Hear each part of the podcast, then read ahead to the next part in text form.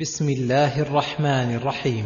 والضحى والليل إذا سجى ما ودعك ربك وما قلى وللآخرة خير لك من الأولى. اقسم تعالى بالنهار إذا انتشر ضياؤه بالضحى وبالليل إذا سجى وادلهمت ظلمته على اعتناء الله برسوله صلى الله عليه وسلم فقال ما ودعك ربك وما قلى.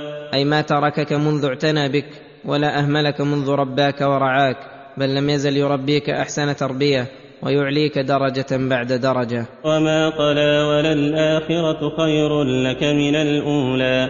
وما قلاك الله أي ما أبغضك منذ أحبك فإن نفي الضد دليل على ثبوت ضده والنفي المحض لا يكون مدحا إلا إذا تضمن ثبوت كمال فهذه حال الرسول صلى الله عليه وسلم الماضية والحاضرة أكمل حال وأتمها. محبة الله له واستمرارها وترقيته في درج الكمال ودوام اعتناء الله به.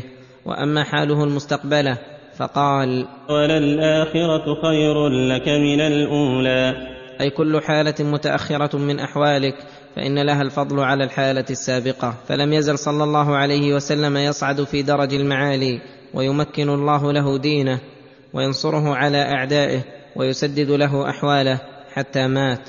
وقد وصل إلى حال لا يصل إليها الأولون والآخرون من الفضائل والنعم وقرة العين وسرور القلب.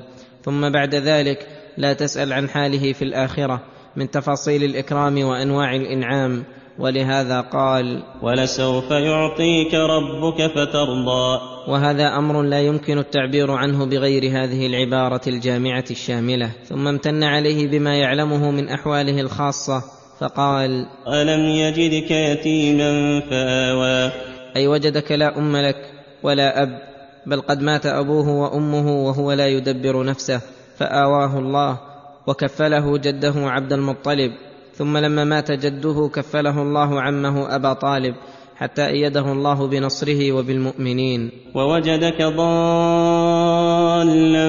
فهدى ووجدك عائلا فأغنى. أي وجدك لا تدري ما الكتاب ولا الإيمان فعلمك ما لم تكن تعلم ووفقك لأحسن الأعمال والأخلاق. ووجدك عائلا فأغنى. ووجدك عائلا أي فقيرا.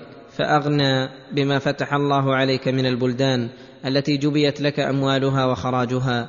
فالذي أزال عنك هذه النقائص سيزيل عنك كل نقص.